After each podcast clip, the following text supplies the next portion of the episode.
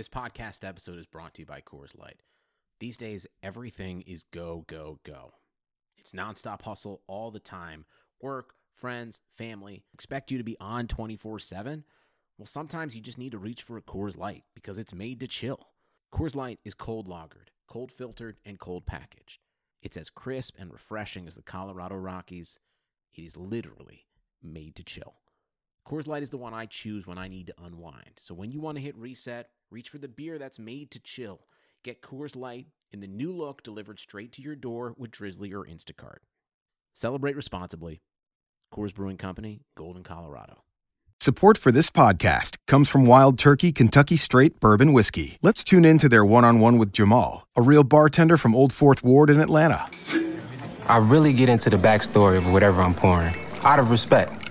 There are literally years of experience behind these bottles. Wild Turkey, same recipe since 1942. If you want a true classic, this is what you want to order. Wild Turkey. Wild Turkey Distilling Company, Lawrenceburg, Kentucky. Copyright 2020, Campari American, New York, New York. Never compromise, drink responsibly.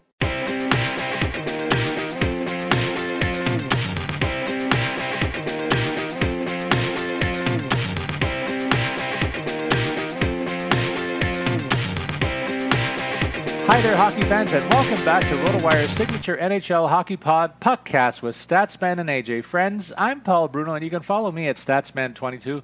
My co-host, as always, is AJ Scholes, and you can follow him at AJ Scholes24. We're calling this episode the Trade Deadline Preview Edition. It uh, precedes one of my more favorite weeks in the entire NHL schedule where there's all kinds of news and rumors about people possibly players possibly going here, there, and everywhere. And uh, off the top, there's some big names to add to the mix too. And it seems like everybody's waiting for what's happening in Ottawa. AJ, when we talk about two of the biggest names on the board that are in talks, and that's Matt Duchene and Mark Stone. Uh, uh, they and uh, the situation in in uh, Columbus with Panarin and Bobrovsky top my list of players to watch and teams to watch in this whole trade extravaganza. And uh, wonder if the deadline uh, has piqued your interest the same as it has mine. Yeah, absolutely. I mean, you know, I think the Rangers are are also an intriguing uh, couple of options with uh, Hayes and Zuccarello there. So, uh, yeah, but I do think I, I think you hit the nail on the head there. Uh, Duchene and Panarin, I think, are going to be the first two pieces to go. Um, and so, yeah, we'll we'll see how that goes. But uh, it should be an exciting week, and uh, we should have a, a kind of uh, exciting show next week. We'll we'll be meeting back just a day after the trade deadline, so we'll have an idea of what the teams are going to look like, uh, what moves were made. So we'll dive into all of that next week. But before before that, we'll get into the speculation this week. And even before that, I'll remind our listeners that throughout the week, if you have questions about your lineups, fantasy hockey, or just hockey in general, if you have questions about you know, potential trades, or you know, if you want to ask us, hey, I think my team should do this. You know, my favorite club should do that. We're happy to try and answer those throughout the week. Uh, as Paul mentioned, you can follow me at AJ Scholes24, and you can follow Paul the Statsman at Statsman22. All right, and off the top, we can talk about the fact that the Anaheim Ducks have finally won a couple of games. They went two and one last week, snapping an ugly losing streak, but uh, they're uh, rife with players who are really in trade rumors as well because this team's really not going anywhere uh, the rest of the season. They've lost a lot of ground early on, obviously, with that losing streak, and people are starting to question the big contracts linked to Getzlaf and Perry. These guys are slowing down, maybe even breaking down at this uh, point in their careers. They've both played a ton of hockey, and it started to show uh, last year, even with Corey Perry breaking down and uh, dealing with a long-term injury before he got back in the groove. But uh, the talk is about players like Silfverberg, Del Zotto, and Miller. A backup goalie is on the wish list of a lot of teams. So Ryan Miller, even at 38 years old, could be a highly sought-after commodity. But Del Zotto, a puck-moving defense, offensive-minded defenseman, could help a power play. Silfverberg could boost at any team's top six, maybe even a top line if they're looking for offense. So what say you about, about any of these players or any other news around the Ducks? I definitely think you kind of hit the nail on the head with those guys. You know, you look at all three of the main ones you mentioned Silfverberg, uh, Del Zotto, and Miller, all in expiring contracts, and all, uh, perhaps more interestingly, making you know, right around that two million dollar mark. Del Zotto is the highest paid at two point two five million of those three guys. So, or I'm sorry, Silfverberg's up at at three point seven five. But generally speaking, those are all manageable contracts.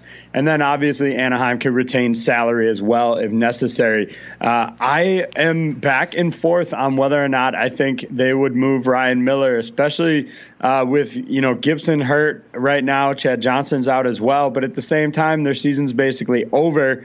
Uh, so do you you know kind of turn it over to some of the youngsters like Kevin Boyle and see what he's got? That that might be an option. I think Miller's probably the most uh, intriguing for for my uh, thoughts here on just to see where he goes. And a quick congrats to him on becoming, uh, you know, Paul. You probably didn't hear about this up in Canada, but Ryan Miller is now the most uh, winningest U.S.-born netminder uh, in NHL history with a win the other night. So congrats to him. Absolutely, did hear that news, uh, AJ. The news doesn't stop at the border. I don't know about what Trump is trying to do there, but the news certainly goes over the wall to my hockey ears, and I'm happy to note that uh, a guy who had a great career to date uh, reached that milestone. So good on him.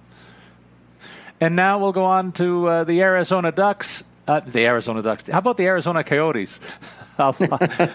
Let's say that uh, they went two and one last week, AJ, and they got some veteran guys on the IR, and it's a shame because a guy like a Richard Panik would be highly sought after.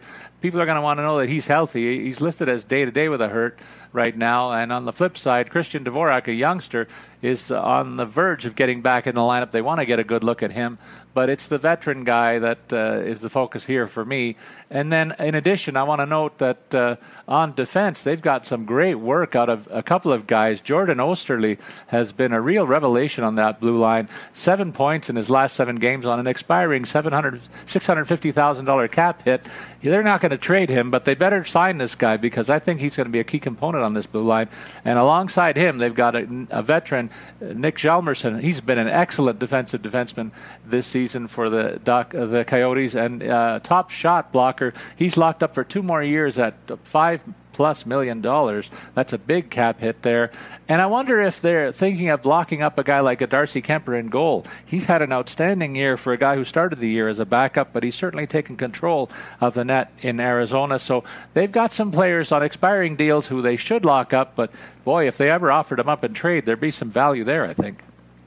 Well, here, I do think, you know, looking at the numbers, that Oesterle is a candidate to potentially get traded. And the reason is next season, you're going to have Jakob Chychrun's contract at $4.6 million kicking in. Uh, and that's only good enough to make him the fourth highest paid defenseman on their blue line. As you mentioned, Hjalmarsson at five, Goligoski at uh, 5.48 essentially, uh, and then Oliver Ekman Larsson gets a bump next year as well from his five and a half this year to 8.25 million next year. So that's a lot of money in those top four guys, and I just don't know that they can afford Oesterle uh, under the cap. Now this is a team that is historically very much under the cap.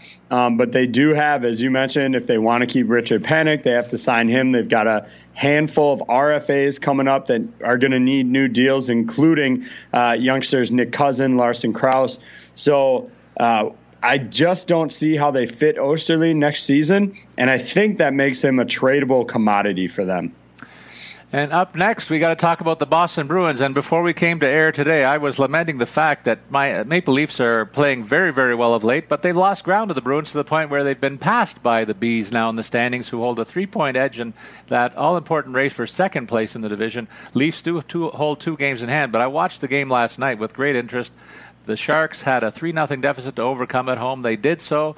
And when I went to bed, it was 5 to 4 for the Sharks with four minutes left. I wake up this morning to find out that Boston came back to win in overtime. And they did it with a familiar script. The bottom six, which is an area that they'd like to strengthen, has been carrying the offensive load of late. And one of the guys that's jumped up from those ranks to be a top six guy of late is Jake DeBrusk. He's heating up with eight points now in his last four games played. David Krejci's been an, uh, on a nice run for a while, too, cementing his role as one of the premier second line centers in the league. He had six points in the last three games before last night, and this team's last regulation loss was January 19th, so they've been on fire for a long while. And I think they could use a bit of a boost on the left wing, AJ, as well as their bottom six. Their defense looks very sound. The goaltending is in order. Not too many weaknesses for a team going this well. No, absolutely not. And and while there could be some maybe minor deal, as you mentioned, for for a guy kind of in the bottom. I wouldn't be shocked to see this team stand pat. You've got a number of young guys who are getting looks and, and performing well. Peter uh, you've got Trent Frederic, Danton Heinen, uh, you know, Jake DeBrusk, obviously. And so I think there's a, a potential here that they kind of just stand pat, especially as you mentioned that that bottom six is starting to chip in a little bit more and, and getting some more production out of them. Uh, I definitely could see them not uh, making any moves. Plus, you have to factor in that Pastrnak will hopefully be back here at some point, uh, and so that just bolsters a, a forward complement that's actually performing pretty well lately. And the Buffalo Sabres are a team that's going in the opposite direction of the Bruins. They're one and two last week. Uh, looks like they're going to miss the playoffs. There are just too many team, good teams ahead of them in the standings. A couple of veterans are on their uh, possible way out here. A longtime Buffalo Sabre, Jason Pominville, had a bit of a lull in the midseason, but he's picked it up again of late, and he, he becomes a very attractive possibility in terms of a uh, top six addition, help on the power play. Matt Moulson also fits that description, though I wouldn't put him in a top six profile, but certainly a power play specialist there.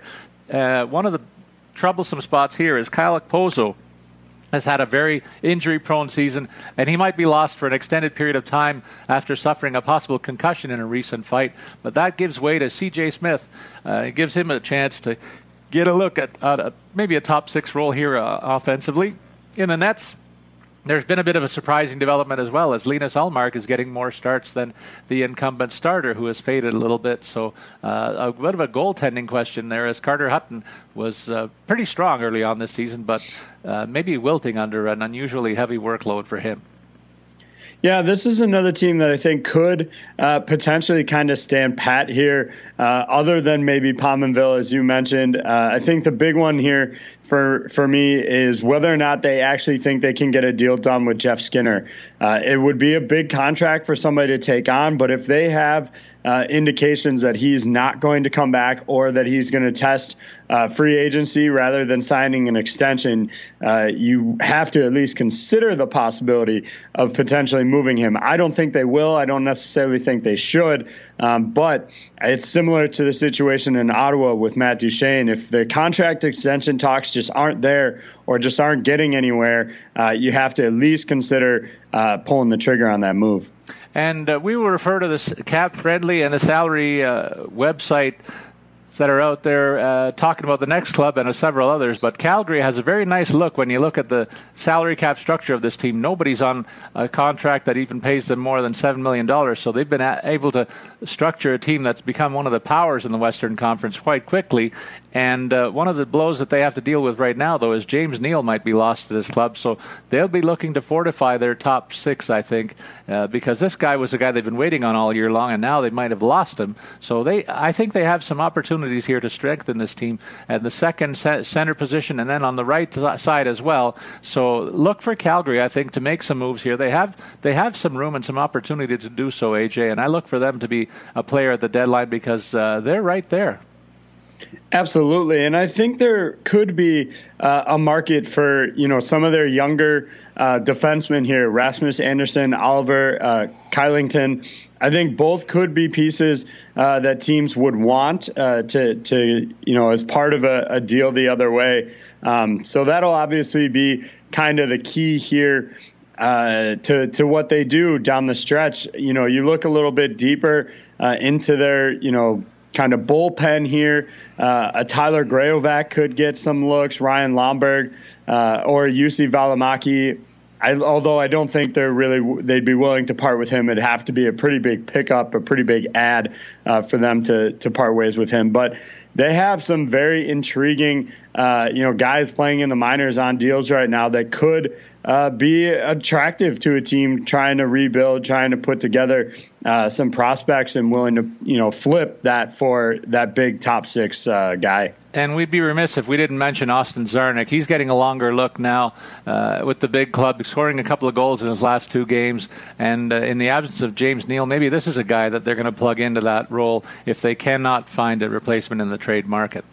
Uh, Next up, the Carolina Hurricanes. They went 3 0 last week. They're right there on the fringe of playoff competition. Uh, right there with your Penguins, I might add, AJ. And I don't know how worried you are about that scenario, but they're in the news lately for a lot of good things that are happening on the ice. We'll get to one of the other things later in the show, but for now, the, if they make it, I think I don't know if they add too much at the deadline, but if they are going to fall out, then there's a couple of guys that become very interesting very quickly, and that's Williams and Ferland among the forwards, two physical guys. William particularly has a bit of a playoff pedigree and a history in him that would make him instantly attractive, and then McElhinney in the Nets has been a total revelation to a lot of people. I, I, saw him with the Leafs for a couple of years as a really good backup, but he's taken the reins and become the uh, top star- starter here on the season when you look at it, and would be a, a real good fit as a backup find to any team looking for help at the deadline. I don't know if it would cost that much to get him, but uh, for the time being, Carolina might have done themselves a disservice at the trade deadline by playing so well and being right there on the cusp of postseason participation. That's certainly a good a good call there, Paul. Uh, I think if this team does. Uh, if they're buying, you're looking at adding forward uh, depth for sure. If you're selling, it's coming from the blue line. I think there's a ton of kind of uh, really intriguing options here. Brett Pesce might be the most uh, kind of intriguing there. He's just 24 years old. His cap hit is a little high for an in season trade at, at just over $4 million, but it's certainly manageable.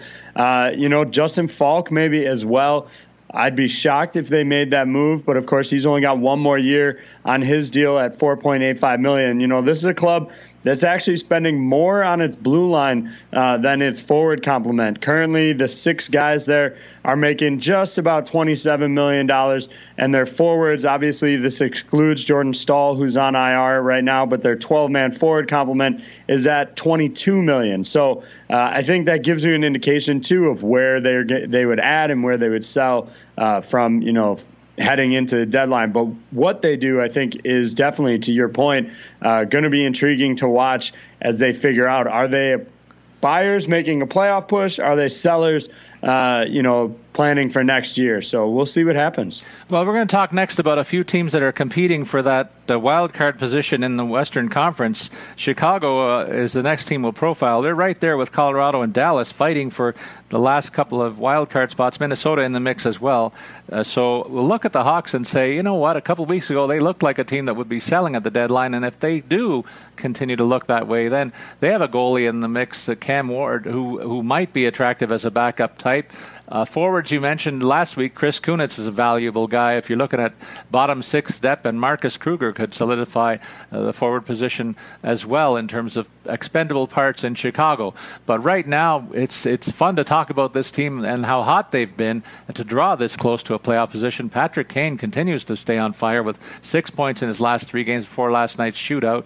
Uh, that saw a pile of goals in that game. Alex DeBrincat participated in that as well. We've talked about him and Strome lighting things up, and really that's been the difference in Chicago since they united these guys and found a second line.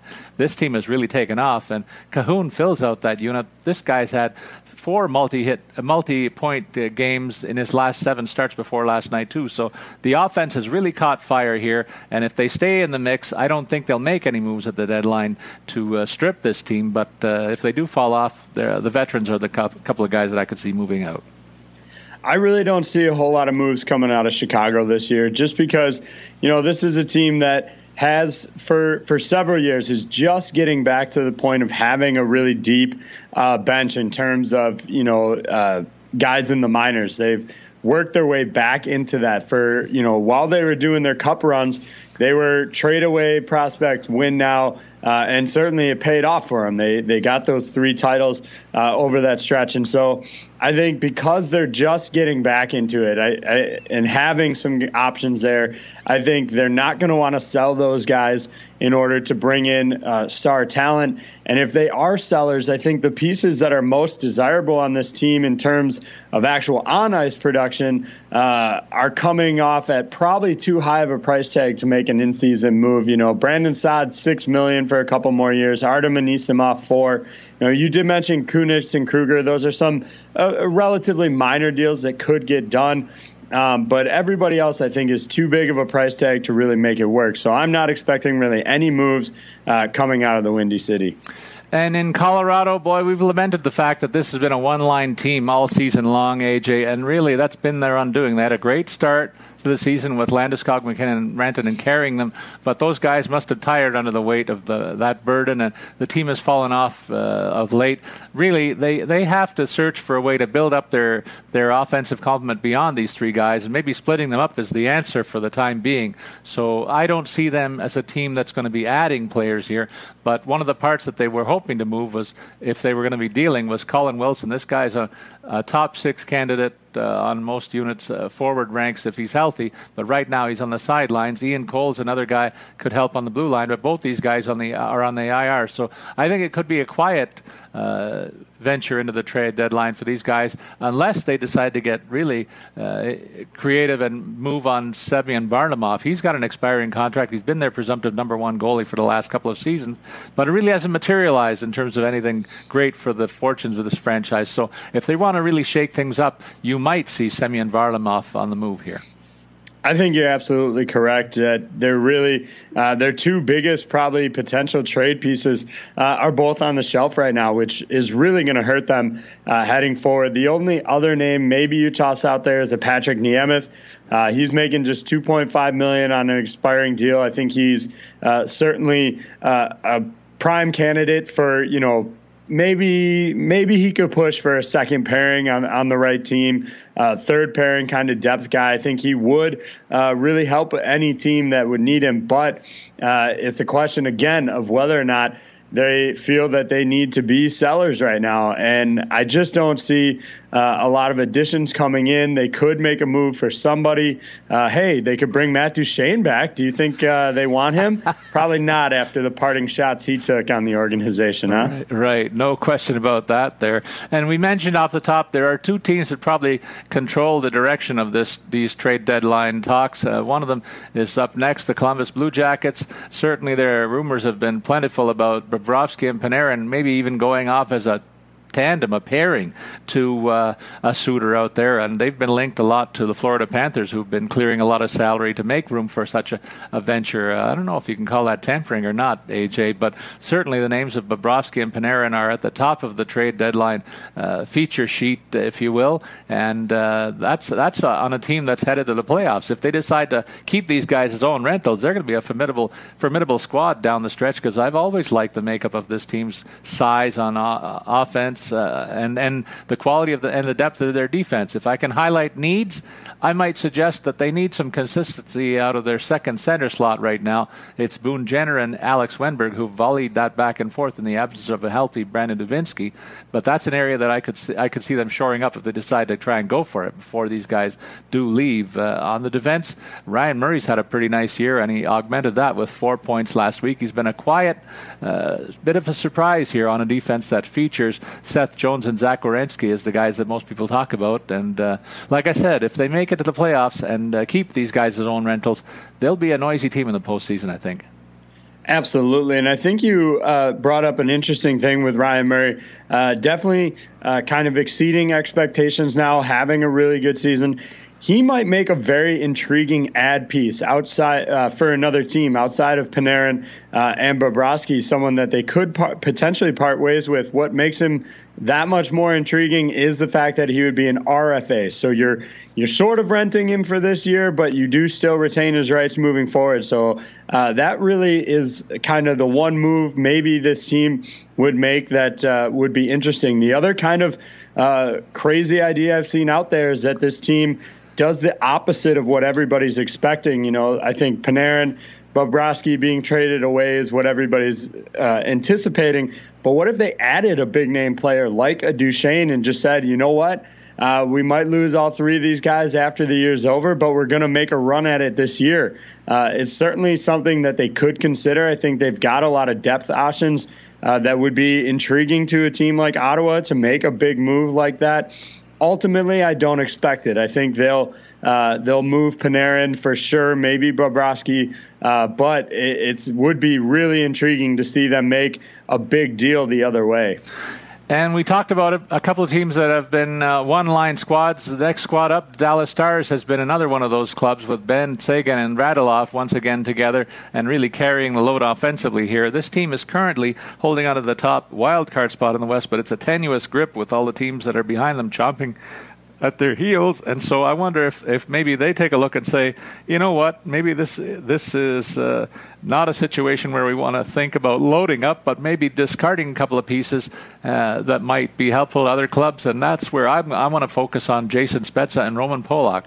Spezza is a guy who's lost his offensive groove, it seems, here in the last year and a half, but I think this is a guy who uh, has a lot of playoff experience and might uh, spice things up if he gets a bit of a different look and a different organization. Roman Polak, you know what you get from him. He's the highly sought after commodity that is a right handed shot defenseman. You hear so many teams needing a piece like this. This guy's also tough as nails. So those are two guys that could find their way out if Dallas is, decides to pivot from their current situation as a fringe playoff participant and uh, really try to get something for some of these spare parts.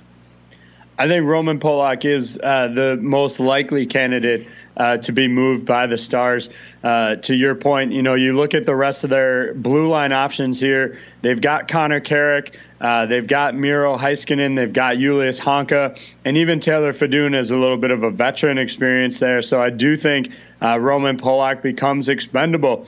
Now, Fedun could also be uh, an intriguing option to be moved. You know, he's on an expiring deal. He's making just uh, six hundred fifty thousand this year. That's manageable by pretty much any team in the league at this point in terms of cap space. I think even Edmonton could figure out how to make that deal work. But not that I think he's going there, but uh, just to point out, you know, that intriguing contract situation. So I think Polak is the most likely. I think you're right with that, uh, but I would not be shocked to see Taylor either. All right, up next, we got to talk about the Detroit Red Wings. This is a team that uh, plays in that tough Atlantic Division. They didn't fa- figure to be a factor until the trade deadline, with some of their veteran guys maybe being on the block. And so we'll go through a couple of those names before I mention another intriguing possibility. In the Nets, Jimmy Howard's had a nice year, another nice year here, and boy, I think he would be a welcome addition to any team that's looking for goaltending help. He's on the tail end of a contract situation here that. Uh, doesn't obligate anybody beyond the season. So that's that's the bit of good news around him. But uh, he's not the only expendable part here uh, that would make some sense to a team looking for help. Niklas Kronwall has uh, played top pairing minutes for the Wings most of the season with Mike Green, and uh, he is a guy that's tough as nails and has been through a lot of playoff wars. Could be a, a nice addition to a, the depth of a, a blue line. And up front, Thomas Vanek is a guy who's enjoyed uh, his time in Detroit as well playing well on the power play. Here's a he's pretty much a power play specialist here, but could be plugged in as a top six forward to a, for a team looking for help. I think Calgary would be a nice fit for him, quite off the top of my head. But an intriguing name has popped up here that that I don't know why the the Wings would include him in a deal or trade talks right now. But Gustav Nyquist is an, a name that's popped up, AJ, and I wonder if you think that he might be a guy that Detroit would move. If they do, I would think he would attract a lot of interest for me, you know, for me, I think in terms of Nyquist, this is what Detroit's probably doing right now.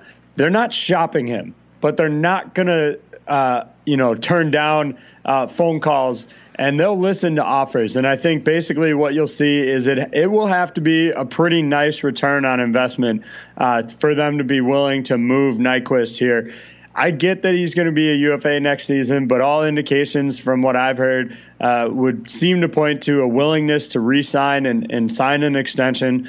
But I don't think they were are unwilling to listen to offers. So if somebody comes in and wows them, I think it's definitely a possibility. It for sure is going to have to be uh, probably uh, maybe not a first, but probably at least a second round pick uh, tossed in there with uh, probably a prospect or two in order for them to be willing to do it, in my opinion. I think you got to canvass your buddies there at home office who are Red Wings fans, ardent Red Wings fans, to see what they might think about such a move. I, I think it would be met with a lot of angst uh, among the Red Wings uh, nation of fans.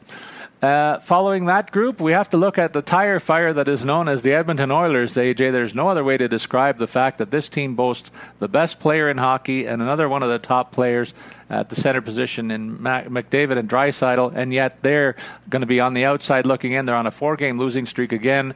They've made some strange moves uh, prior to the deadline. Jesse Puljujarvi is a guy that they really don't know what to do with. He's a recent top draft pick of theirs. One, another one that's failed. Boy, we haven't heard that much in the history of the of the Oilers, have we? He's landed on the IR kind of curiously, and so has Jujhar Khaira. The, the uh, Puljujarvi's a pending RFA as well, so they've really got, got, to figure out what to do with these youngsters, both of whom I think could be in the mix uh, offensively here, but just haven't really panned out. They also sent Brandon Manning to the minors to clear space ahead of the deadline on their salary cap. Uh, on the other way, uh, coming up, Josh Currie's a guy who's having a very nice offensive year in Bakersfield. Let me be the first one to do an AHL reference on this show, AJ. He's been recalled, and we'll get a look on the big club here. He's had a fantastic offensive outburst, and I wouldn't mind seeing him get a top six look here because they need help to fit, plug in the holes around their two dominant centers here uh, that I see. If if they're looking to move players, Chiasson and Petrovic are names that I've heard on the trade wires that would help uh, the the depth on forward and on defense for uh, teams. But boy, bo- both of those guys, I bet you they have their pack- bags packed already to get away from this mess. Yeah, yeah. I mean, uh, I I think it'll be interesting to see what happens at noon today in terms of Brandon Manning. They had to put him on, uh, you know, on injured reserve uh, or on waivers rather in yeah. order to move him uh, to the minors. So could certainly be uh, snatched up there. Uh, what's interesting, obviously, is they made the trade.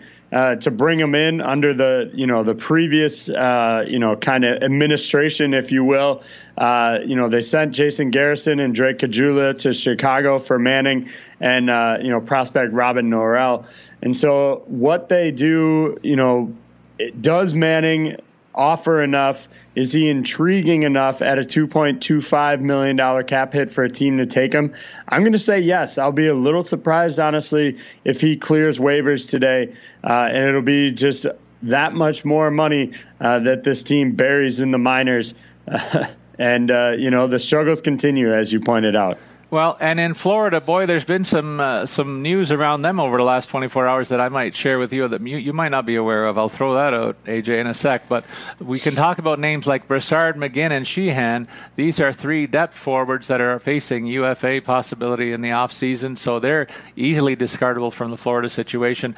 They're in the market for a top flight goalie in Bobrovsky, as we've said before. That's because their current veteran, veteran duo has just basically flopped uh, this year, and so they've got to find a way to do an upgrade over Luongo and Reimer, and certainly Bobrovsky would fit that bill, and I think he'd be re- motiv- re-energized and motivated by that. But the intriguing bit of news out of Florida most recently is that Jonathan Huberdeau is a guy who has really been on the outs with a couple of the assist- at least one of the assistant coaches all year long, it seems, and uh, if you're looking for a blockbuster move here, the the name of Huberdeau might be floated out. Uh, he's got a contract obligation for the next several years, but an affordable one. He's one of the top wingers in, in hockey when healthy, and he has been for much of the last couple of years. So strutted his stuff well. But I, am thinking that the the Florida coaching staff is a bit down on his defensive responsibilities. He's uh, kind of a one way player here, and might be looking for. Uh, uh a new start somewhere else. And and uh, if there are takers, this guy has a ton of skill and would look really good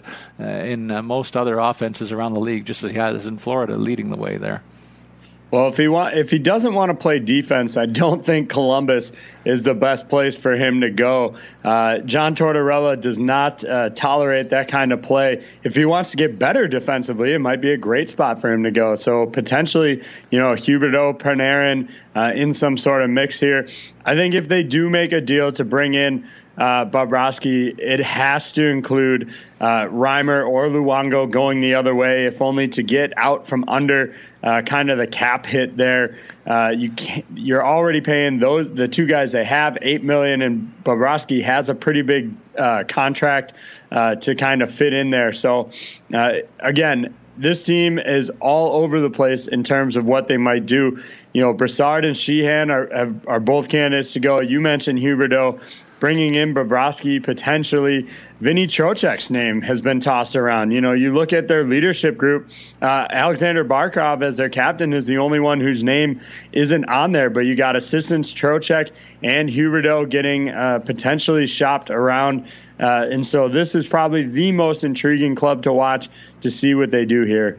And uh, in Los Angeles, you're talking about a team that's definitely on the outside of the playoff race here. But the troubling thing for them is that they've got a lot of money tied up in several players who uh, have those shiny rings that you get when you win the Stanley Cup on their shelves.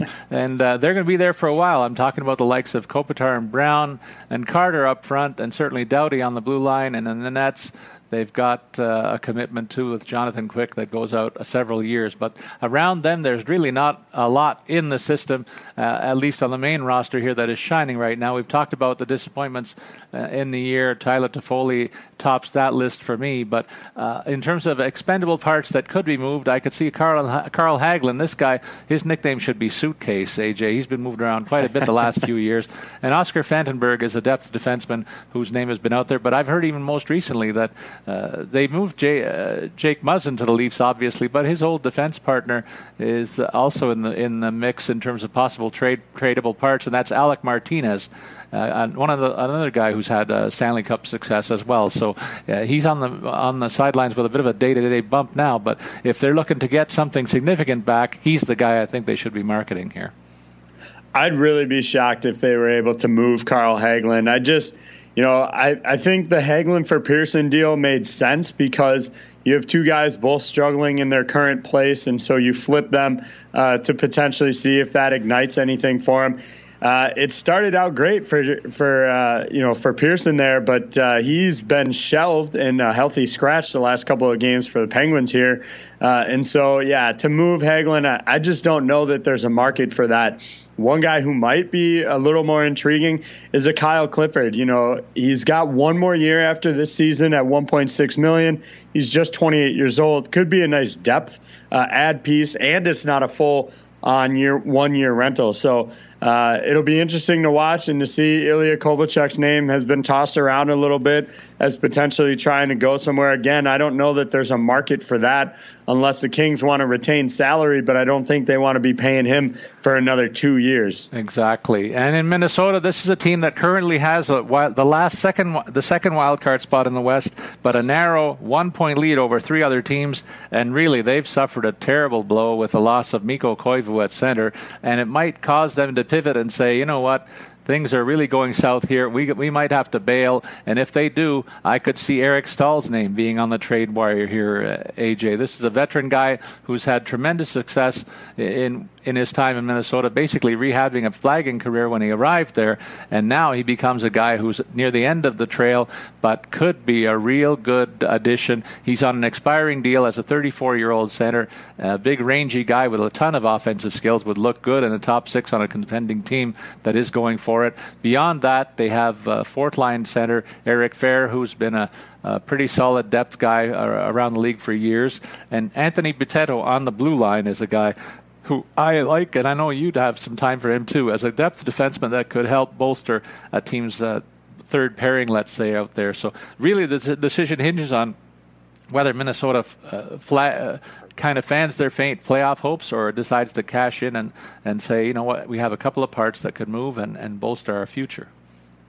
I think if uh, Minnesota makes any moves, I actually expect it to be a little bit uh, potentially minor league moves for guys that could uh, get call ups with their new team. So, a couple of names I'll toss out there. Uh, JT Brown, I think he's playing uh, 28 years old. He's got one more year after this.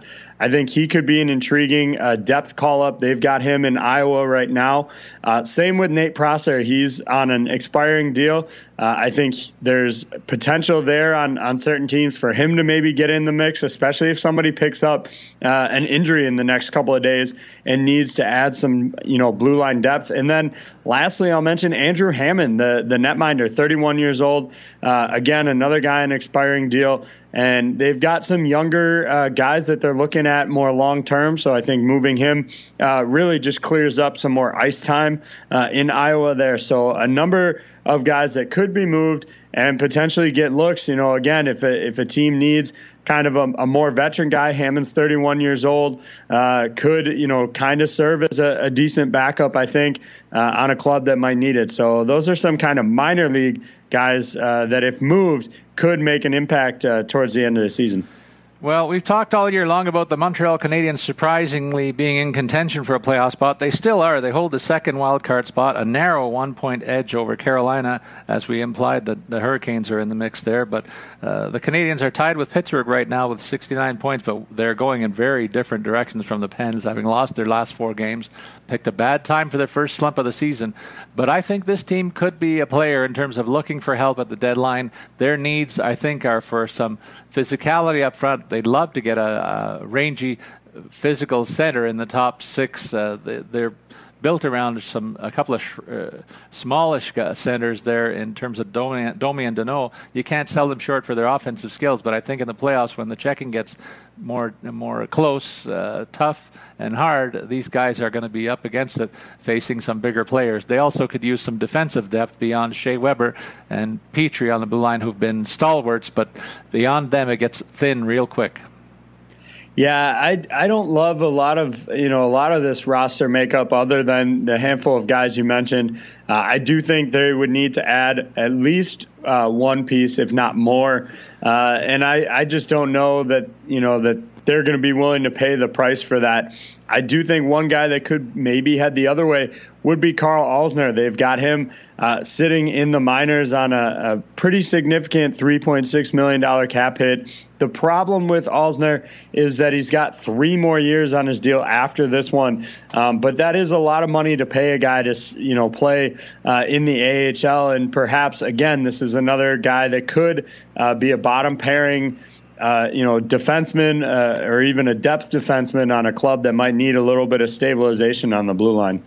And then up next, we talk about the Nashville club there, the Predators, they they are a solid team. Uh, we know that they're always in the Stanley Cup conversation when we talk about preseason. They've done nothing all year long to make me sway from the fact that I still think they're one of the top contenders in the West.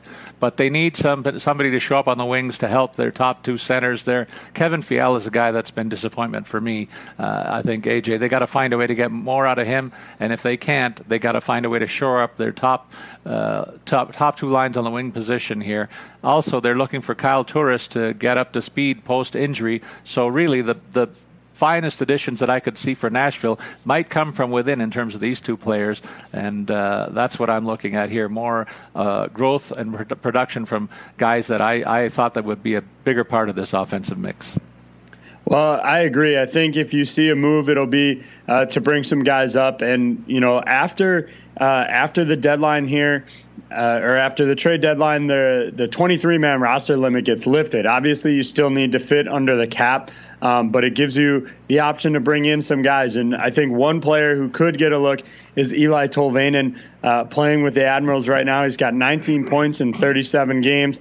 Uh, it's definitely a strong. Uh, candidate. They selected him 30th overall in 2017, and I think that's where you're going to see them add some winger depth. Is a, a guy like Tolvanen, uh, perhaps Laurent Dauphin could get uh, a call up as well. Uh, they made a minor league move for Adam Helwicki uh, or Hellawicka.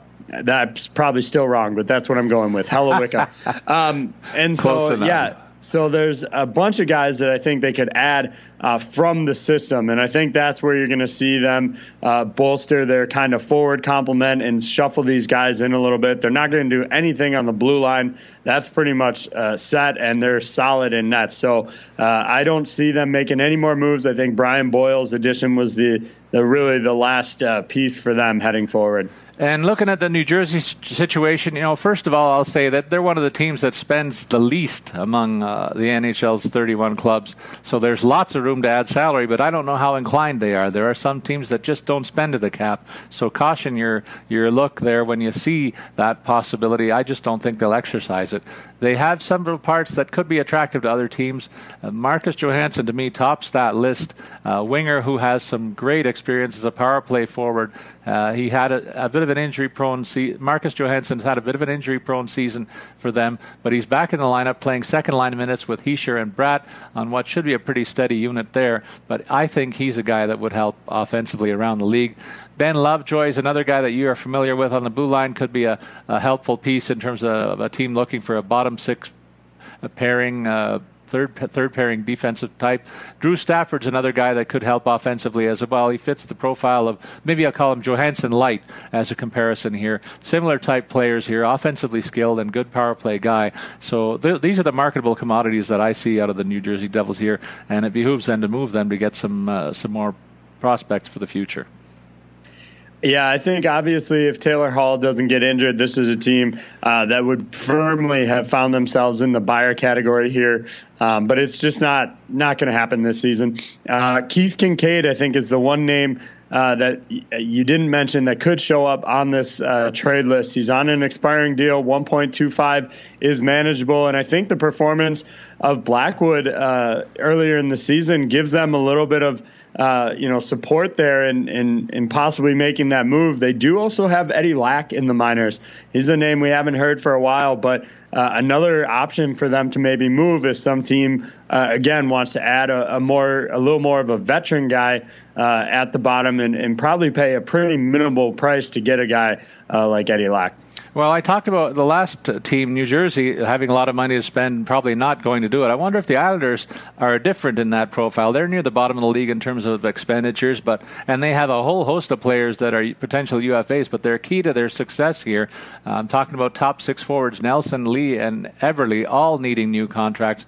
I don't think they're going to let any one of those three guys go. Maybe Val Filppula is on the bubble though, and uh, might be a, a part that they might move in a deal if it's a hockey deal, money for money money to bolster their needs. They certainly need a bit of assistance on the left side here offensively, uh, and I also like to see them bolster their defensive depth. Although I've been touting their second D pairing, uh, maybe should be their first one when you consider how steady Pelech and Pulock have been. Leddy and Boychuk have, have had nice rebound seasons, particularly Leddy solidifying the defense as uh, as opposed to being a huge minus player that he was last year.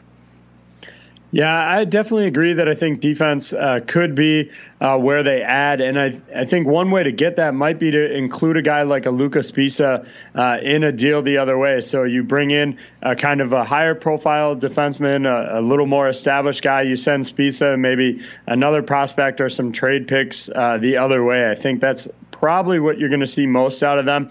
Uh, in terms of forward complement, I really don't see them adding uh, especially if they're going to get Andrew Ladd and Thomas Hickey back anytime soon, uh, you know, forward and D there. In, in that sense, if they can get those guys in, uh, I think it makes them a, a, significantly better team. So I don't expect a ton of moves out of the Islanders. Uh, again, as you pointed out, they don't want to tie up a lot of cap space for the future because they do need uh, to re up some significant uh, players for them. The New York Rangers, you mentioned off the top a couple of players. We'll talk about them a little bit more. And Kevin Hayes and Matt Zuccarello featured in trade rumors that I'm hearing. Hayes particularly makes a lot of sense. Talked about the need of teams to bolster their center position. This guy's a big, rangy guy. Pardon the pun, rangy ranger. How about that? and uh, size. That's bad, Paul. Size, that one was bad. size, offensive skills uh, abound in Hayes. Zuccarello, also one of these top six forwards who's had a nice career in New York. Five points in his last three games indicate that he would be a nice ad for a playoff bound team.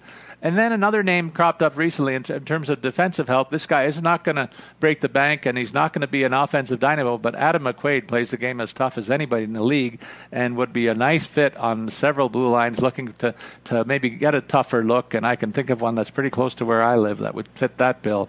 Kevin Shattenkirk had four points last week. You wonder if the Rangers would like to get out from under his onerous contract. Four points in one week, not enough to do that. He's going to have to show it on a more regular basis for the Rangers to find a for that $6.6 million cap hit over the next two seasons. Yeah, I don't see anybody touching Shattenkirk with a 10 foot pole at this point. Um, but, you know, stranger things have happened, obviously.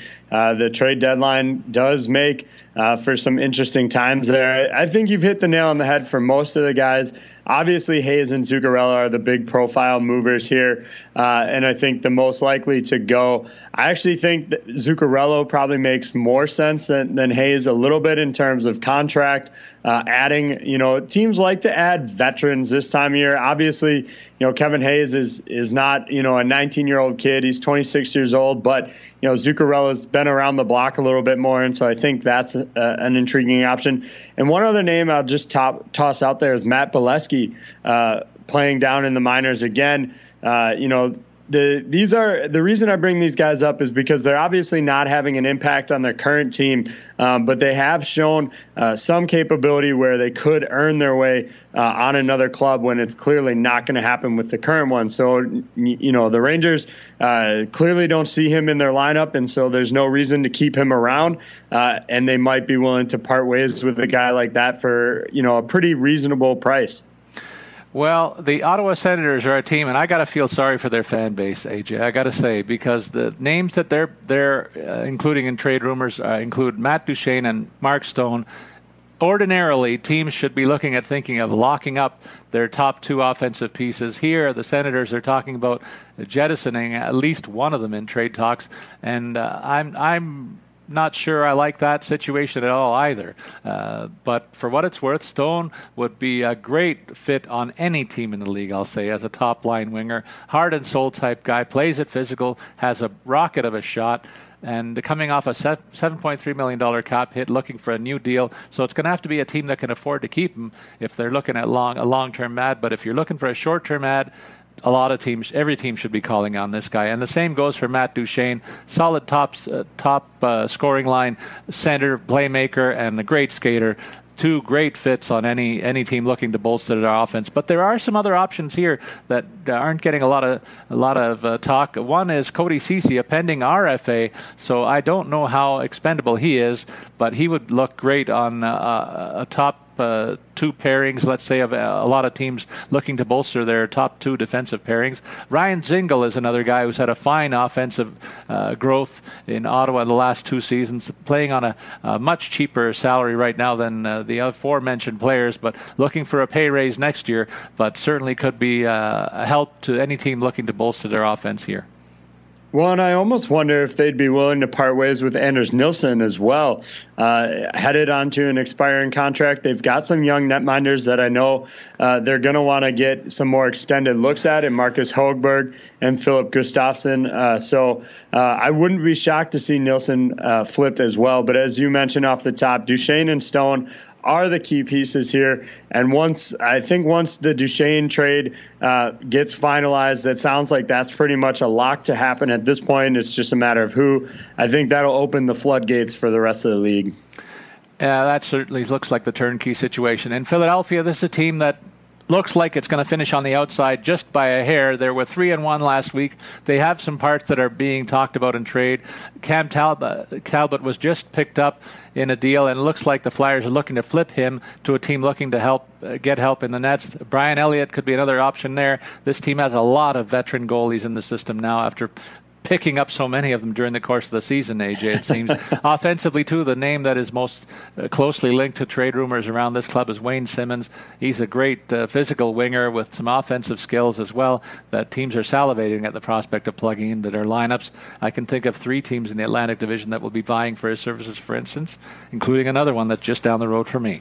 And uh, Mike Mike Raffl is another guy that uh, is uh, Raffl is another guy that is another guy that uh, should be in trade talks. This guy's been a top six forward uh, for for years, and now he's kind of fallen down the depth chart here, overpassed by the likes of Lindblom and Laughton on the left side here. But I think he's a piece that would look attractive uh, in uh, in the offensive mix of another club looking for a bit of a boost. I like him that much.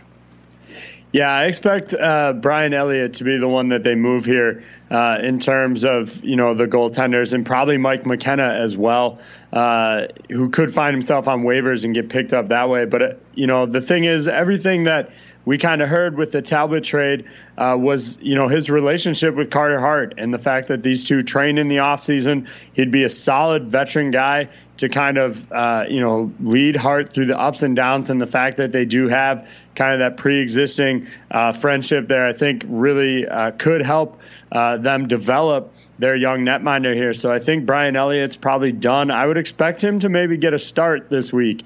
Uh, he's coming off the IR today, it sounds like, and so uh, getting him, uh, letting him showcase that he's healthy in a game, I, I wouldn't be shocked to see that happen this week, uh, and then uh, you know see him flipped, uh, you know later Saturday, Sunday, maybe even Monday.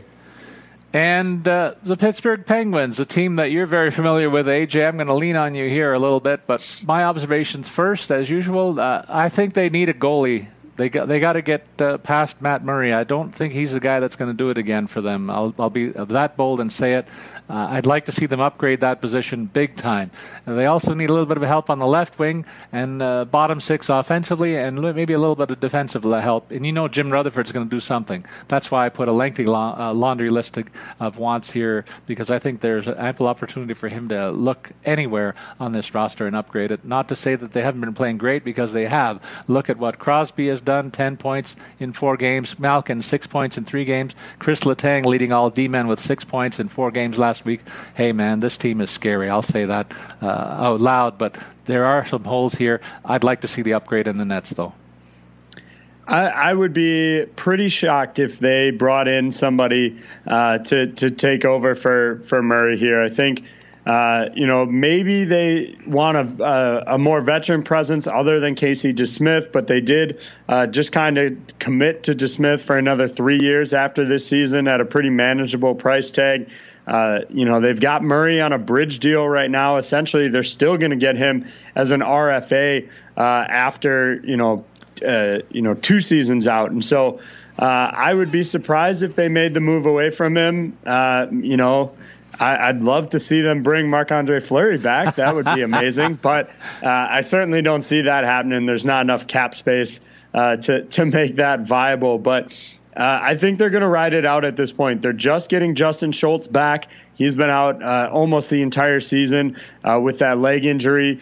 Uh, they're getting Malcolm playing. They've got a couple of guys who have stepped up that they're really uh, intrigued with, and Teddy Blueger, Zach Aston Reese missed some time on IR as well, and he seems to be slotting in pretty pretty well. Uh, maybe you know if Tanner Pearson's not going to play, maybe they try and see if somebody will take him off their hands to free up a little bit of cap space. Obviously, you don't want to be paying a guy 3.75 million to watch from the press box, uh, especially when you have some youngsters on RFAs kind of uh, outshining him there. So uh, we'll see what happens with him. I think that's really the only place uh, that I see them selling from. Again, a, a, an upgrade at the Nets wouldn't. Uh, be a bad thing for this team at this point. Murray has really struggled, um, but I just don't see it happening. In San Jose, this is a team that's getting ready for the playoffs. You can see it in a game, even though they lost like last night. The signature players are performing. I'm talking about Couture, Thornton, Pavelski. They're scoring. They're lighting things up offensively playing a good two-way game here. And uh, it's hidden the fact that Martin Jones has not had an outstanding year, and that's they're going to lean on him. And they have a pretty nice goalie tandem in any case with him and Aaron Dell. The blue line also has features two superstars. Beyond them, I'd like to see them get a little more depth. And uh, we know Mark Vla- Marc-Edouard Vlasic is a good number three guy, but I'd like to see them solidify the second pairing and replace upgrade on a, a guy uh, better than uh, Rad- Radim Simek that they have in there right now, and they're just weaker uh, along the third pairing there. And the same thing goes for the depth on the wings. I like to see them upgrade for the third line so that Joe Thornton doesn't have to feel like a helicopter out there. No wings. You get that one? oh man, Paul, you are just on a roll today. Uh, yeah, overall, I, I just don't see uh, this club you know, making a ton of moves. I think anything that they add is going to be relatively minor uh, in terms of, of what they, they add here. I think you've kind of pointed out where they could use a little bit of help, um, but I, this isn't a team that's going to break uh, the bank and make some sort of big uh, deal, in my opinion, at this point. I, I, think you'll see maybe a couple minor tweaks for a bottom six forward, and, and that'll probably be just about it for them. The St. Louis Blues, red hot. They're the Boston Bruins of the Western Conference. Maybe the Bruins are the the Blues of the Eastern Conference, I'll say. But uh, Blues winners of 10 games in a row. The Jordan Binnington story continues to grow and grow. The guy got three wins and two shutouts last week overtaking the, Jake Allen in the nets there, but it's a nice problem when the goalies are, are both this capable, and the Blues are riding that. They're also uh, riding the fact that their veterans up front are performing and healthy right now. I'd like to see depth, though, uh, improved at the forward position and the bottom deep pair. This club does have injury issues as well, so they have to get past that, I think, to solidify themselves as a bona fide contender. Uh, I'd certainly like to see them get uh, Alex Steen and David Perron back in the lineup here. Uh, I think the additions would come from within. If these guys can get healthy, that's probably all they're looking for offensively. Yeah, definitely. I think the one guy uh, on an expiring deal you could see moved out the other way is going to be Patrick Maroon. Uh, really a manageable 1.75. It hasn't really clicked that well in St. Louis, and so he could probably benefit uh, from a from a move. There are a couple of defensemen on expiring deals, but I don't really expect them to part ways with any of them. That would be Jay, uh, Jay Bouwmeester, Carl Gunnarsson, and Chris Butler. I think all those guys will still be, uh, you know, in uh, in St. Louis after the deadline. And uh, up next, Tampa. They've been the class of the league all season long, and it's been very hard to find uh, holes in this lineup here. Uh, I think if you look at the depth on this roster uh, up front, you might highlight the fact that they'd like to upgrade the left wing position. Guys like Palata and Killorn have had fine seasons, but they're looking for more uh, when you've got the chance to play next to guys like Stamkos and Point in the middle position. The right wing looks very solid with the likes of Johnson and Kucherov holding down the first two spots. And JT Miller is kind of the Swiss Army knife here, a guy who is uh, underperformed offensively, but that's just because of the opportunity he's been saddled with. Uh, limited to third line minutes here, not being able to crack the top two lines for much of the season. On the blue line, they got to worry about the fact that Victor, Hedman's out of lineup right now. I don't think it's a very serious injury, but it behooves uh, them to really take a close look at that and say if he's the least bit banged up, they got to upgrade their blue line a little bit. Ryan McDonagh has been quietly having a fantastic season. Mikhail Sergachev picked things up a little bit. Beyond them, they could certainly upgrade their blue line. Uh, the playoffs is a war of attrition. It's not good to just have six healthy guys there. You got to have more than that because somebody's going to go down at some point, and there are ways to improve that. Looking at the around the NHL, so that's the area where I think that they could focus their efforts uh, to upgrade their talent level. Well, and I think you could see them make uh, some minor moves just to shed a few contracts. Uh, it's not really a cap situation for them so much as they have uh, 49 of uh, their 50 allowed contracts right now, and so I think you could see them uh, maybe you know do like a two for one deal of some minor league players just to give them a little more flexibility uh, in terms of you know next season uh, and this year. So that's the other thing. If they do make some sort of addition, uh, there has to be, you know, somebody uh, in terms of prospects probably going the other way. Obviously, they have one contract spot available, but if you look through uh, the NHL, nobody uh, is up at that 50 limit. Teams just don't like to go all the way there. They need a little bit of that flexibility uh, just in case something comes up. So it'll be interesting to see what they do. I again, I expect any moves will be uh, minor league players kind of flipped. I don't see this team making a big splash at this point. Well, the Toronto Maple Leafs are up next. They were two and one last week. They've been on fire for much of the last two weeks, but they still lost ground to the Boston Bruins, who've been playing otherworldly, as I implied. The Leafs, for their part, uh, it's well known what the needs are here. They're looking for defensive depth. That right shot defenseman seems to be an elusive piece that they just can't seem to lock up. Jake Muzzin was thought to be a guy that they would put on that side, but it's his off off wing, let's call it. So he's back playing the left side, and the hole on the right side remains. Uh, also, they're looking looking at a possibility of upgrading to a more veteran backup goalie over uh, Sparks, who just doesn't have the confidence of the head coach Babcock here, it seems. Offensively, the one two punch at center has been driving this club. Matthews and Tavares both playing very well and consistently all year, but it's the uh, breakouts of Johnsson and Kapanen here that have caught my eye and really helped this squad making me point to a guy like Connor Brown, who's playing fourth line minutes a lot of the time, as the piece that I think the Leafs could dangle to help fill one of the opportunities that they have to to look at in terms of bolstering this team. I wouldn't be surprised. You know, obviously, I think the concern with you know trying to get away from Sparks is that you would have to potentially put him on waivers if you wanted to move him down. Once the deadline passes, though, you don't have to stick to that 23 man limit, as I mentioned earlier, which gives them the opportunity to bring up Michael Hutchinson as a little bit more of a stabilizing factor there. His cap hit is super minimal, uh, so he's not going to cost them a lot of money. Uh, and so I, I expect that to probably be uh, who they would bring up in terms of, you know, kind of bolstering that uh, you know that position and maybe give Freddie Andersen a few nights off. Um, but other than that, as you mentioned, uh, if they do want to bring somebody in, it's probably going to cost them some prospects. I thought they got away uh, with the Jake Muzzin deal without having to really give away too much in terms of prospects. But I think any additional deals, uh, they're finally going to have to delve uh, into those younger players. In Vancouver, they have a whole host of younger players that have made their mark on a pretty surprising season. Uh, the team, though, went one and three last week, and they're not going to make the playoffs. I don't think they're still on the fringe of playoff contention. Uh, I don't think they're in a position to add too much because they really haven't got much to give up. I don't think they want to part with a top draft pick, for instance, and they did take a bit of a blow recently that might tell the tale and the direction of this team. Jake Virtanen out for a month with a fractured rib. This is one of those young prospects.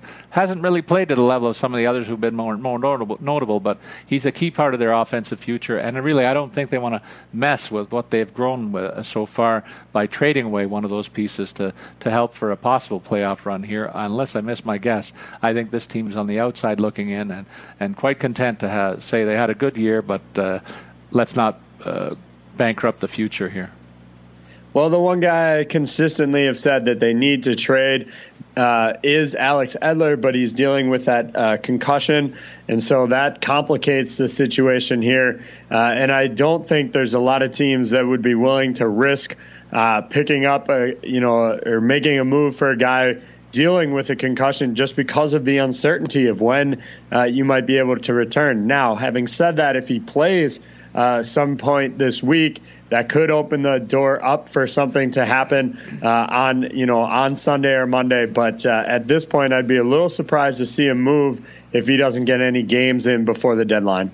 And uh, the Vegas Night, Golden Knights have not been a surprise this season, and uh, that's the only reason that they haven't had as electric a year as last year. But really, they're right in the uh, the mix in terms of the powers of the Western Conference. If I look at this team uh, in terms of depth wise, I think they need a little bit of an upgrade in terms of the backup goalie situation. Marc Andre Fleury, it's been well documented in this corner from me that he his play has tailed off a little bit in the second half. I think they just leaned on him a little bit too much, AJ, for my liking, and I'd like to see a more solid backup situation there to give them a bit of a break down the down the stretch here. They also need a little bit more quality in terms of defensive depth here. I think uh, their offense looks very solid top to bottom in terms of the top three lines. I'll say so. I'm focusing my interest in seeing improvements here on the defense, uh, the top two defense pairings. I'll say.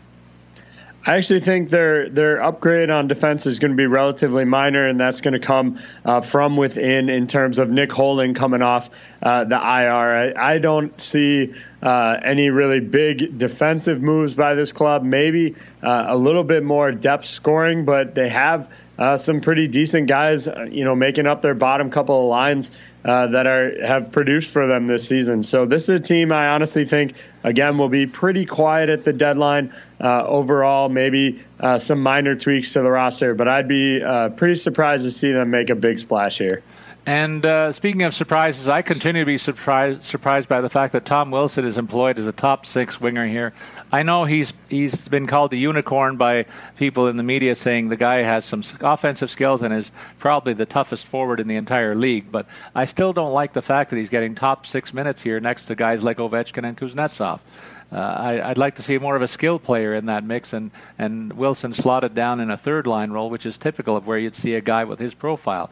Uh, where the upgrade is necessary here, I think I might look at the left side, though Jakub, Jakub Vrana is making a case for holding on to a top six position. I think there are left wingers out there who would be an improvement on him, and if he moves down to a third line role, I think he, he would be more suited there as well. Burakovsky is a guy I'm looking for, I'm looking for more out of, so really the upgrades here are mostly from within but uh, possibly an upgrade on the left wing, and maybe in terms of a defense depth defenseman as well. They've certainly got uh, people that I like back there in Carlson and Niskanen, but uh, beyond them, it's more defensive defensemen than anything else.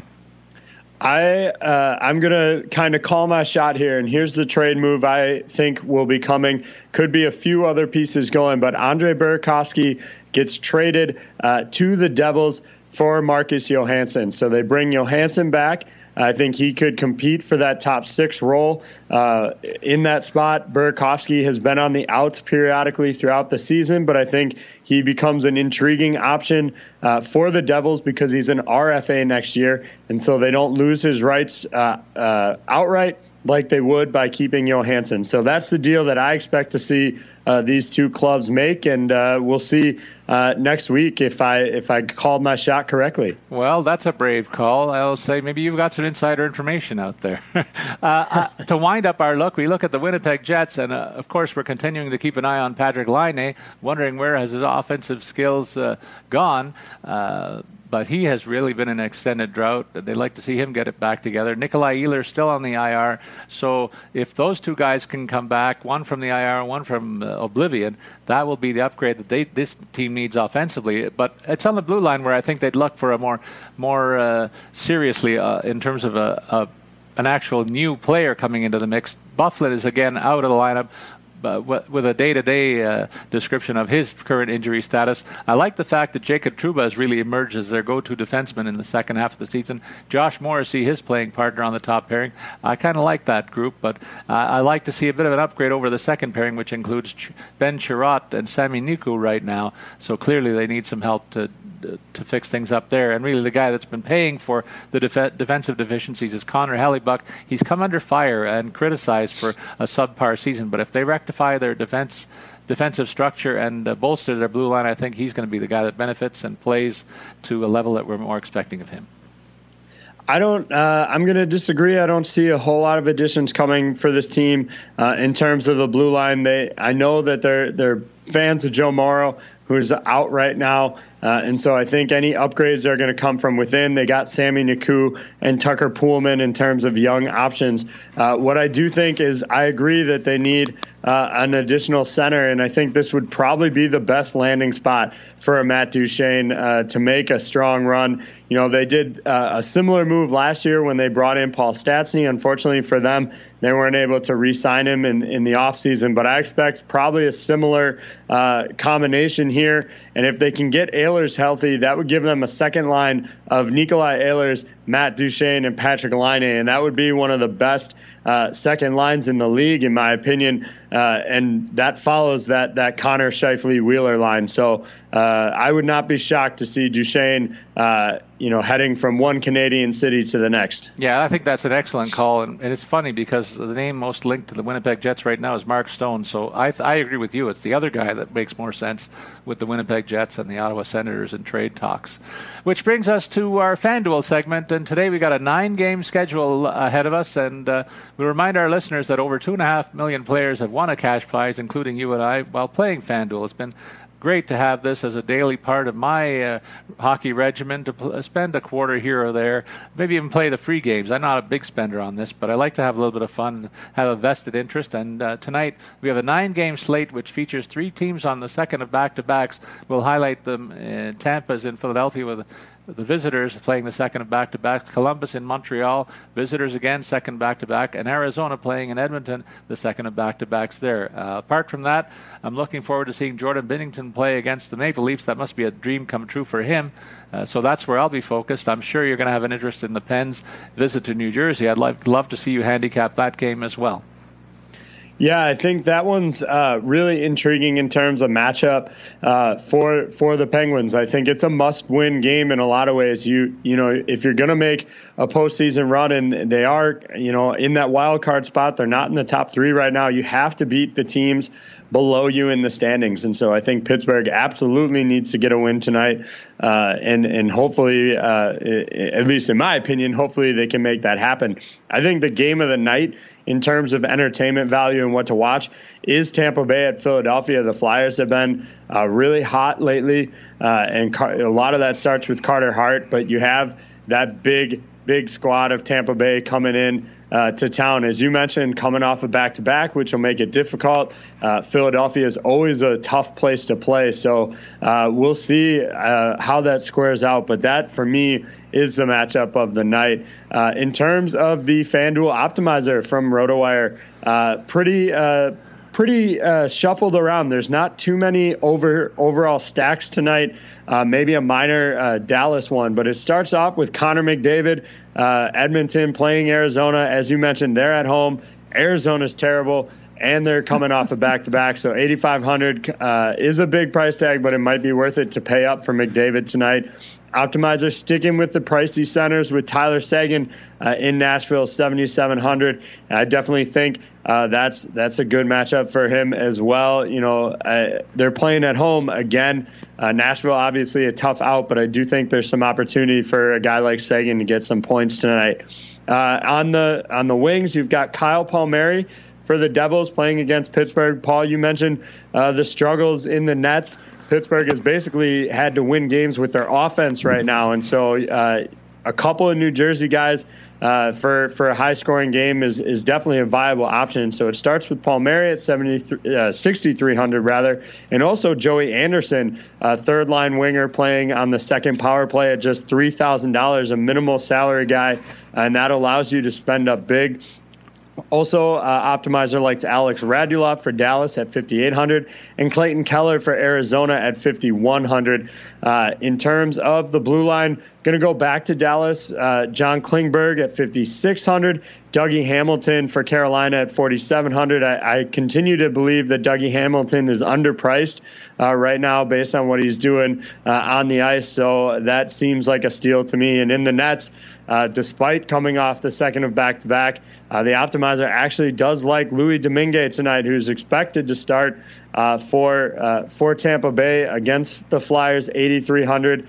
I'm not sure that's a move that I necessarily would consider making, um, but if you're in uh, kind of those cash games and looking for a bit of a contrarian play, that might be your option tonight. So uh, that's the optimizers look at tonight's slate. Paul, how did you round out your lineup? Well, the way I look at it, I see a couple of opportunities to stack here. I'm going to go a bit uh, off the board and say the Leafs are going to be an interesting possibility in St. Louis. I think Jordan Binnington's going to be overhyped for this matchup, and I think the Leafs might take advantage of him. So I'm quite happy to put John Tavares in the mix here for $8,100 and I'll pair him with Mitch Marner uh, on the wing, uh, $7,700. So that's my Leaf mini stack. It's not too often I get to play these guys together in a game, so I'll hide that, that off the top. Then I'm going to go into that Nashville Dallas game and say the visitors are a team that I'm intrigued by. Ryan Johansen, I think, gives them a big edge in the middle of the ice. I don't think the Stars are going to waste uh, Tyler Seguin uh, on him in terms of a possible defensive cover or matchup situation. I think Johansen would have the edge there if they go head to head. So I think in the absence of a true checking center, Johansen has a chance to have a big night. $6,400, a cheap price tag there.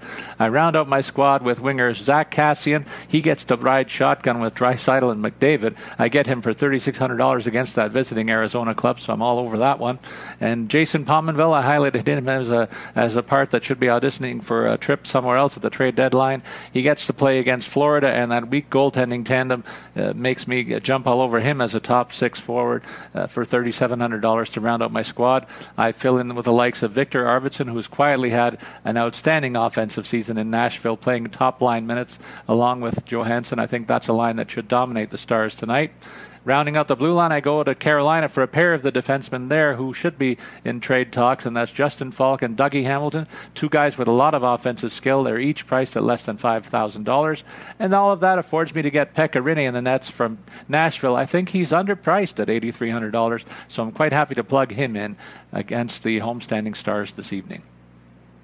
And for you, well, uh, it won't come as too much of a surprise. I've avoided doing it recently, but I think the matchup's too good. I'm uh, favoring a very heavy Penguin stack tonight and pretty much going. Uh, you know, right out of the gates with the centers. I'm going to use both Crosby and Malkin. Those two guys have been on a tear. They're going to get me uh, a loony from you uh, coming here shortly. They've just been lighting it up. Uh, so you've got Crosby at 8,900, Malkin at 8,400. Uh, they do play on separate lines, but they play on that power play unit together.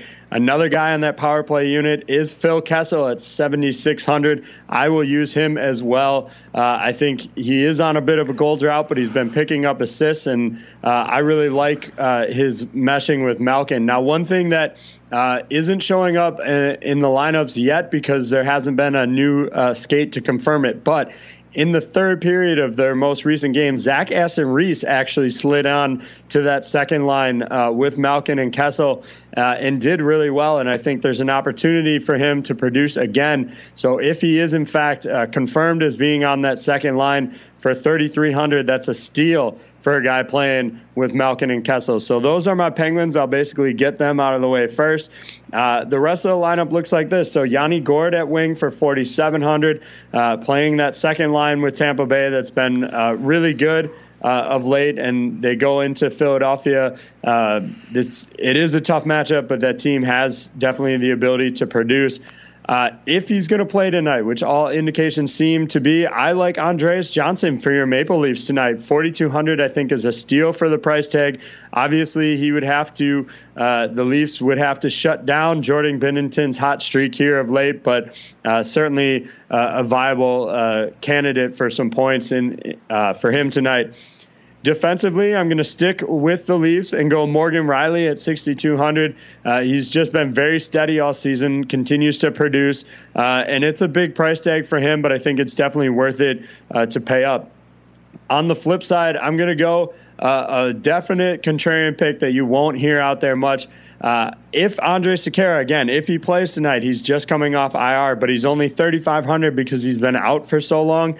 I like his matchup tonight against Arizona coming back. Uh, I tab him to probably pick up, uh, hopefully, a point tonight. He's an offensively minded guy who can definitely produce, and at 3,500, uh, I absolutely love him tonight. Again, there's a chance he won't play, but I, I think he will based on everything I'm seeing.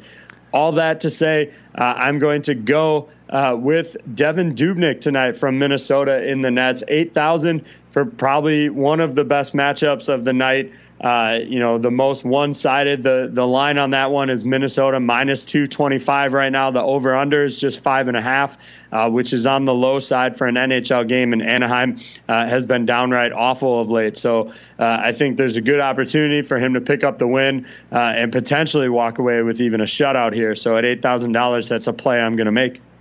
Well, and uh, we turn now to the stud of the week, and we could have really hit the re- repeat button and put Nikita Kucherov in there, but he's playing on a different planet right now with the way he's piling up the points, and I really don't want to double up when there are other candidates. Could have gone with Sidney Crosby here, but I chose uh, Vladimir Tarasenko, AJ. 10 points in four games last week, and really central to the resurgence of the St. Louis Blues, the hottest team in the league right now, on a 10 game winner. And uh, for much of the season, people forgot how good this guy is. Uh, but I'll remind you, he had four straight years where he averaged greater than 70 points, and that's the kind of consistency that you didn't see from too many other forwards that you could put on the same list. This guy's durable, built like a tank. He's a quick skater and has one of the quickest releases in the game, and he's reminding everybody that forgot about him what a star player he is, and really full marks for me for the 10 points that he re- registered in four games last week. I think you're dead on there with your assessment on Tarasenko in terms of being uh, kind of an unheralded guy. Uh, you know, for the fact for what he's produced, I, the the problem, if you want to call it that, is that he has capped out in the mid 70s, which means he's not usually in consideration for the Hart Trophy, uh, and, and, or you know his goal numbers are, are, always decent. He's been plus 30 in each of the last th- uh, four years, uh, but that's not quite good enough to win the Rocket. So this guy produces at an unbelievable rate, but it's just not enough to get him quite to the accolades. And so he goes pretty unnoticed. But uh, you mentioned his production in his last four games. This guy's actually uh, got at least a point in each of his last 12 games. Uh, 11 goals and 11 assists over that stretch. Oh, and let's not forget, uh, he's pretty defensively solid as well with a plus 15 over that stretch. Four of those points coming on the power play. This guy produces in all aspects of the game and really doesn't get enough credit for it. And uh, that's a nice turn to go into the st- the rant of the week, AJ. I got a two-parter here. I couldn't really decide which one to run with, so I'm going to try both of them on you and see what you think. First up, Robbie Schremp. And you might scratch your head and say, "Who's Robbie Schremp?" Well, that goes part part way into this discussion here. The guy took a chance to rip uh, John Tavares recently, and uh, I remind listeners, uh, who's Robbie Schremp? former first round pick with Edmonton in 2004. Another failed first rounder at Edmonton. Who would ever heard that one before, AJ? uh, he played with the Islanders uh, in the 2009, 2010, and 2010 11 seasons, which were Tavares' first two in the league. John Tavares was the top pick in the rookie class, charged at the time with leading the Islanders back to respectability. That was all on his plate. Schremp was along for the ride. And he saw fit to say, oh, John Tavares is there only to, to look after his offensive totals, and once he's achieved those, he's done. He's not much more than that in terms of a team leader. Well, I've watched John up close, and I can tell you, Schremp is dead wrong. Uh, Tavares has given this team a swagger that they didn't have before he arrived, and he's elevated the game of all those players around him. Sure, he's more of a, a finisher right now with the likes of Marner on his wing, but all he's done is be a point per game player throughout his career. And so uh, I think maybe things could have been better on the island if support players for Tavares, like Schremp, played to their potential. He needs to shut the hell up. The guy's in his early 30s, and he's already out of hockey for all intents and purposes. So I don't know what he's talking about. well, I, I certainly, uh, you know, don't agree with the assessment uh, that you know Tavares is is an all about me guy. Uh, it's certainly, you know, I haven't seen that in, in, terms of you know his ice. Now, granted, uh, I don't watch the games as much as you do, um, but you know, I, I think uh, you know giving a, a platform for a guy. Uh, who's bounced around the the European circuits, you know, since 2011, 12, uh, and really kind of flamed out uh, as a as a 25th overall pick in the 24 uh, 2004 draft. Uh, only played 114 NHL games, had 54 points in those contests. Uh, at one point, was playing in the Swiss B League. Uh, so that you know that kind of tells you where he stood in terms of production. So yeah, I, I tend to agree. You know, you played with a, a guy for you know two years uh, and and relatively early in Tavares' career. You know, maybe maybe you know almost a decade ago, maybe he was a get my points uh, kind of player, but you haven't played with him since. And I, I really don't think uh, you know he's he's got a lot to, to draw on here in terms of uh, you know having a, a valid opinion. To be honest with you. And then part B of the rant this week is uh, Canada's favorite octogenarian, Don Cherry, ripping the Carolina Hurricanes for their post game celebrations. And I say, really? I see no harm in engaging and celebrating wins with home fans. They've got done the duck, duck, goose. They've played baseball. They've kicked field goals all post game celebrations that cause their fans who go to the games to hang around for the three stars and the post game celebrations. I think it's good for the game. It's good to, to grow an interest and people go away talking about it. And isn't that what you want for, for a hockey market that's been struggling? I think Don Cherry is is uh, missed on this one, and I like the celebrations that the Hurricanes are coming up with. It's a breath of fresh air in a in an area uh, of the NHL that really needs it here, and uh, quite in line with their recent surge. I like what's going on in Carolina and the post game sellies uh, need to continue here. Yeah, I certainly agree with you. I, I you know what, if if if you don't want to be celebrated on them, win the game, obviously. and so, uh, you know, again, this is just you know a, a comment out of left field that just doesn't need to be made. Um, you know, it sounds, you know, it honestly sounds a little bit, uh, you know, we hear about this in baseball about violating unwritten rules. It sounds like that's essentially uh, what Don Cherry is saying. Well, you know what? The younger fans love guys, uh, you know, that violate those unwritten rules in baseball, that celebrate in the NFL. Uh, and again, the the post game celebrations here uh, in in Carolina, I think, are absolutely fine. I think they appeal to young fans, and I think we need to get away from this kind of outdated, you know respect the game kind of idea. There are certainly things where you do need to respect the game, but I don't think celebrating is really one of them. So you're calling this sour grapes like I did, right? Yeah, for sure. See what I did there? sour grapes and Don Cherry. Oh my God, another groaner. Well, that wraps up this episode of Pupcast with Statsman and AJ. Please remember to send your comments or questions on Twitter. Follow me, Paul Bruno, at Statsman22, and you can follow AJ at AJ Scholes24. As always, we invite you to listen into Pupcast to get our tips to stay ahead of the competition in your fantasy hockey planning and research. So long, everybody.